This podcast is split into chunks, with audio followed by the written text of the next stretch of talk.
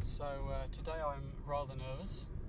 I'm on my way into London to the Audi Quattro rooms at West London Audi to interview a man who's won the greatest motor race in the world twice. And he's also the president of the Scottish Motor Racing Club. We're just over a week from the 78th running of 24 Hours of Le Mans, in which this man is hoping to take his third Mans title. Introducing Allan McNish. So today with me we've got Allan McNish, and uh, how are you doing today? Yeah, very good actually. Considering it's uh, only a few days before Le Mans, quite relaxed at the moment. Yeah, yeah. we- We're just uh, talking about how busy the next couple of days is. Mm. Do you mind doing all these interviews, or is it, is it a hassle? In a way, if you were to think about it in a different vein, I'm talking about something that I've got a lot of passion about and knowledge about and enjoy and probably would talk about anyway. So it just means that I'm talking about it with a lot of different people than necessarily my engineers or teammates or whatever. So no, not really. Let's go right back to the beginning. In one sentence, can you describe your career? enjoyable in one word. Uh, in a sentence, I think my career has sort of had every aspect into it lots of success, lots of ups, lots of downs. Um, but it's been very long career now.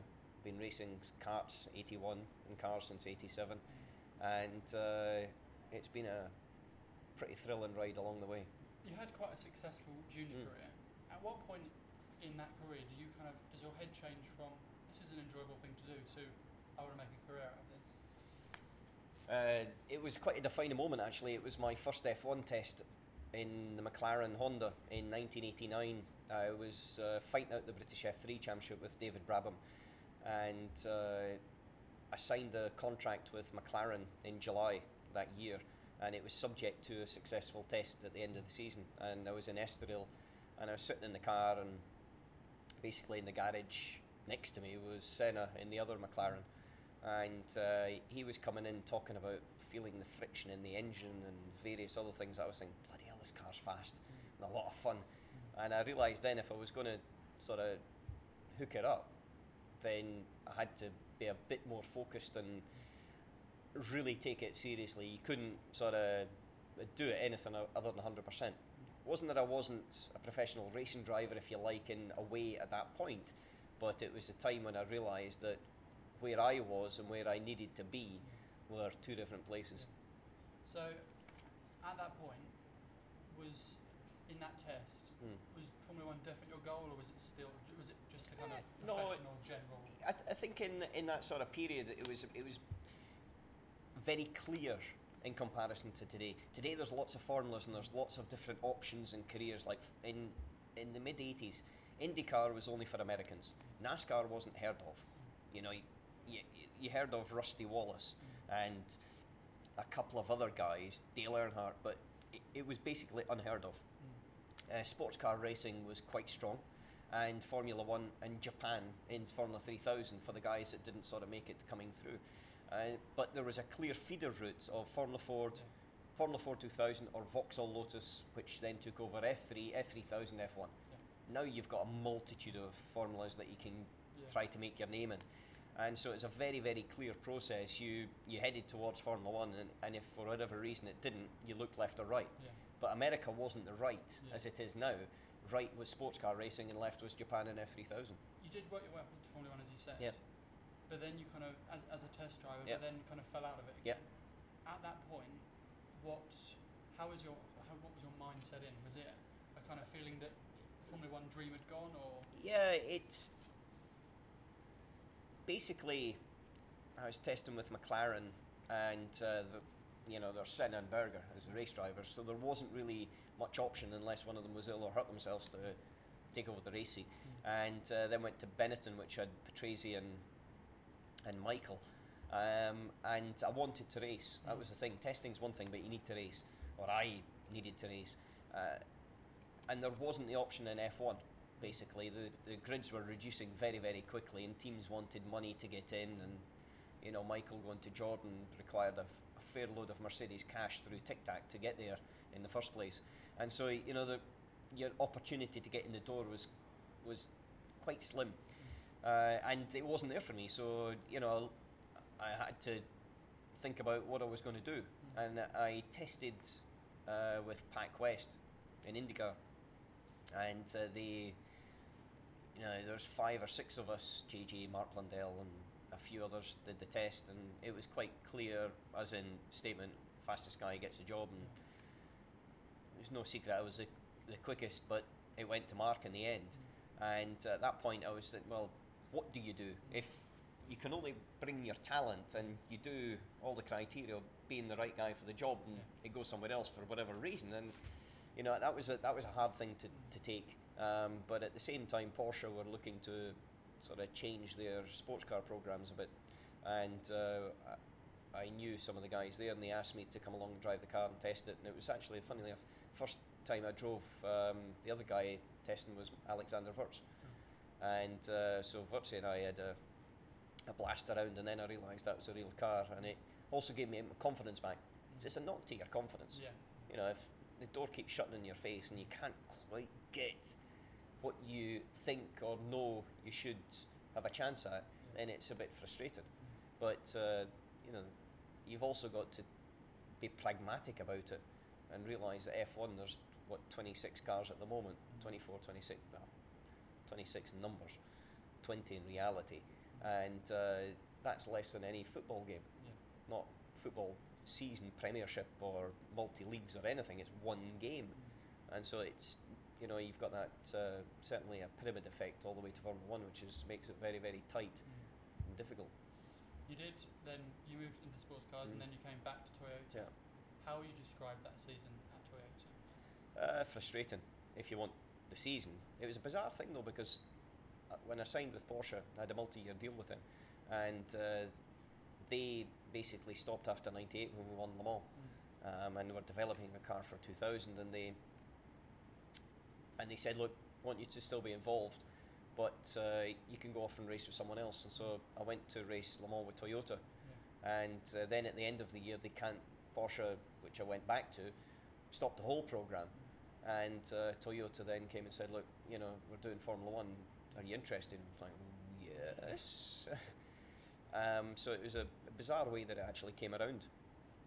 But the season itself was probably looking back it shouldn't have been any different to what it was and couldn't have been any different because they, they were a new team. They were trying to build a car race a car develop an, the car uh, as well as design and build the next car. And it was a bit too much for them and they you know they didn't have the development rate. Well they didn't have development rate never mind the development rate of the other teams. So for the gentle slide back of performance from the beginning of the season to the end of the season was was no surprise. Yeah. Toyota as a Formula One team Mm. never really kind of Hit it. yeah. Are you glad you went you left when you did? I had no choice. it was a funny thing though because I realised I, I went from Toyota and basically Toyota said, right, we want to make some changes. Mika and Allan, right, we're not going to renew. We want to go with Cristiano and Olivier, I think it was. Um, and immediately after that, I got a telephone call from Flavio, and Flav had been watching what was going on. He said, "Right, okay, we want you as the third driver. We're doing the Friday testing and everything else, and uh, you know, reserve driver, blah blah."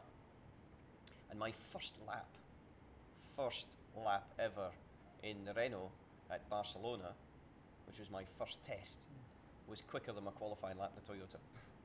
And at that moment, I realised the gulf between people who want to be at the front of the grid and people at the front of the grid was huge. And it was also the thing that sort of the, you know, reminded me about, you know, why are you doing this? Are you in this to, to try and win races, or are you in it for the sake of being in it? Yeah. You spend a lot of time coming from kind of karts upwards. Yeah, yeah. yeah. Is it really disheartening when you kind of get there and it's not how you think it would be? It's like real life, isn't it? Mm. You know, it's, it's no different to being in any other business. Um, it's very, very hard. You've got to prove yourself every single day.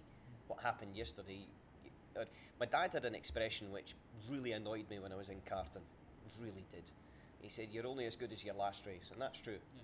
History is exactly that. It's history. You've got to keep forging your way forward. And if you're not ready to take a few knocks on the way, and that's through the course of a race or the course of a year, never mind your career, Mm. Then you should maybe look to do something else. Yeah. And uh, it takes a very stubborn head, it takes a very dedicated mind, and uh, it takes a, in reality, it's a lot of hard work. Yeah. And not all of it is plain sailing. Mm. That I can tell you, and that's for every single driver. It Doesn't matter how easy you think it is looking at their careers and how the doors just open up for them. Yeah. Trust me, they're doing a lot of work behind the scenes to make sure that door opens for them and not for someone else. Yeah. And you know, I didn't appreciate that. I was naive when I was 12, 13, 15, 17 years old, 19 years old. Um, but that's the way it is. Mm. At the point where you kind of move up to sports cars, do you then fully put your focus into sports cars? Or? Yeah, yeah, yeah, yeah. Yeah, you've got to. Contractually, you know, Audi are my priority without question. The Yeah. time I- and effort I have to put into it Mm. means that there's no time to do anything else. Yeah. Uh, never mind the fact that they wouldn't be very happy if I fronted up with uh, somebody elf- else's logo Yeah. across my chest. Yeah. If at that point we'd offered you however many Le Mans wins, uh, Le Mans Series wins, American Le Mans Series wins, would you have taken it, or would you still have kind of hoped? This is where your heart and your head are different things, and you've got to make sure your heart doesn't rule your head. Yeah. And uh, I had a good piece of advice from Jackie Stewart about that at one time. And uh, you know, you if I sit back and look at it, going to Toyota with the Formula One program and everything else, or staying at Audi, if I hadn't have moved from Audi in 2000, Yeah. then the likelihood is Tom Kristensen wouldn't have been in the Audi program because he took over my seat there. Yeah. So therefore, would I have been in the position to take over those Le Mans victories? You can never look back and say ifs and buts and ands. Yeah. You make the decisions, which is the right decision for you at that time, and you live by it. Yeah. And uh, at the end of the day, uh, there's a lot of people would want to have been in my shoes going into a Formula One program, being the first ever Toyota Formula One driver Yeah. and all of the things that are associated with that, then you know I, I don't look back in any of it thinking, well, if only I had done something else. On your race suit, as we're looking at you, you've got Jim Russell's racing Yeah. school. How did that involvement come about, and what do you do? it's funny because the Jim Russell Racing School used to be run by a guy called John Kirkpatrick. and John is from Annan, which is about 15 miles from where I was born and brought up in Scotland. Oh, really? And so I knew, obviously, the Jim Russell name from before I was involved in car racing. Uh, never mind knowing John, uh, but it has been bought out. The name basically was bought uh, a couple of years ago, and uh, it's running out of Sonoma, Mhm. Sears Point. Uh, and they basically they brought it up to date Yeah. as in with uh, new cars, new technology, new school structures, and everything else. And uh, I know the people that are involved with it Mm. in terms of the instructors, and also I knew the bosses. And uh, we sat down actually at Stansted, at the hotel at Stansted Airport, a couple of uh, a couple of years ago, and it was a, a mutual friend that was also there, and uh, we we sat down and we were just going to have a coffee because we happened to be there at the same time, and it was like four hours later, where we realised that there was more things that interested me about the school than I expected Yeah. and about developing drivers and about how you could do something better than it had been done before, and also from their point of view. Uh, the, the school itself has got the FDR 50, Mm. which is uh, it's the Lola F3 chassis. It's a race-winning chassis. It runs with um, a Mitsu engine, which has got 200 or 300 horsepower, depending if it's school trim or race trim, and also with Yoko um, slick race tyres. So it's a pucker thing, and I think it's also very relevant to what a driver will have to do. You know, now you need downforce. Look in look in the UK.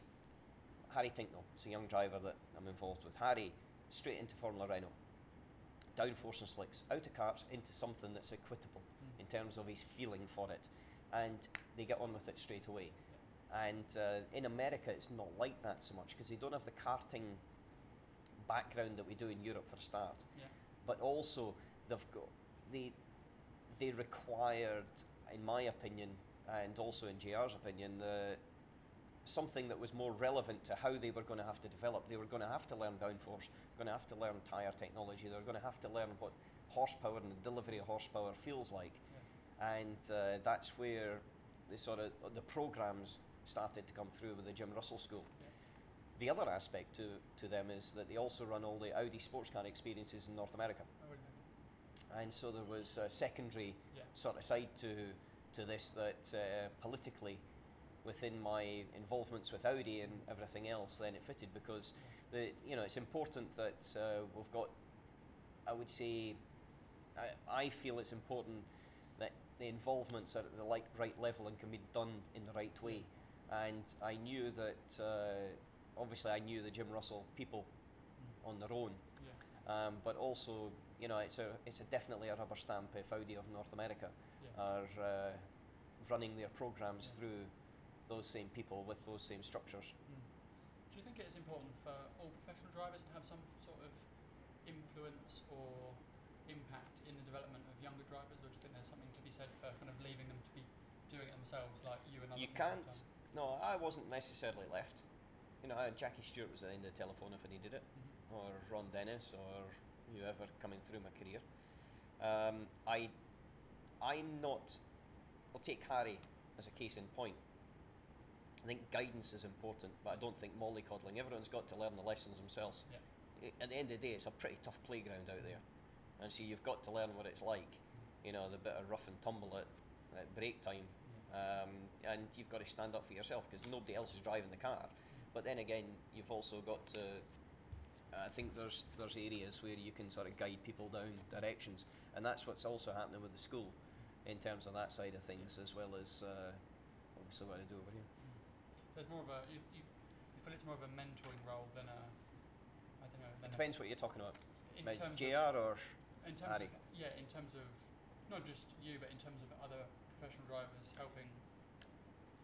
I think there's two aspects to that side of well, three things. One, I do believe we've got to give something back. We've taken out of motor racing. I, we've had good careers, good lifestyles. We've uh, had. We've not been doing a mundane nine to five job, and uh, we've had a lot of enjoyment Yeah. out of living our dreams and lives and everything else through racing. So I think there is an element that you should give something back to that Yeah. first of all. Second of all, is that can be in uh, two sides of it. One uh, is by your sort of guidance, your mentoringship, and I've I've got this through the Scottish Motor Racing Club. So I'm the president of that as well, and that's one aspect to it. And the second aspect to it is is like like with Harry, which is uh, more a sort of management as well, a career advice, and uh, getting into the a bit more of the nitty gritty Mm. aspect of helping him develop his career going forward. I wouldn't say developing his career because helping him develop. And then on the Jim Russell side, we've got it where it's in a program of a, a racing school going forward, and uh, then trying to influence their careers as they, they develop forward. But the important thing over there is we've got the racing tools to for America Yeah. to give them the opportunities that they don't have um, to understand what the game is all about. Yeah. And that's, you know, in PR as well as it is with driving, it's understanding, you know, how car works, technically how the car works, Mm. how tyre development happens, how all of these other areas impact on it. You can't just be a fast racing driver, which is what most people think at the age of 16 coming out of a kart. I'll drive fast and that'll be enough. Sorry, that's 10% of what you're going to have to need to be. Yeah. Let's move on to Le Mans. It's only a week away. Yeah. How are you feeling about it? looking forward to it now. You know, we've had all the endurance tests, which have went pretty well, I have to say. Uh, we've had two races, which I suppose the performance has been slightly better than expected. A bit disappointing not to win Spa or to finish second. But then again, with the aero that we ran from Le Mans spec, then that was really hampering us around there. And uh, we're more competitive than I thought we were going to be. So in that side of things, uh, looking forward to it, but kind of just want to get on with it now.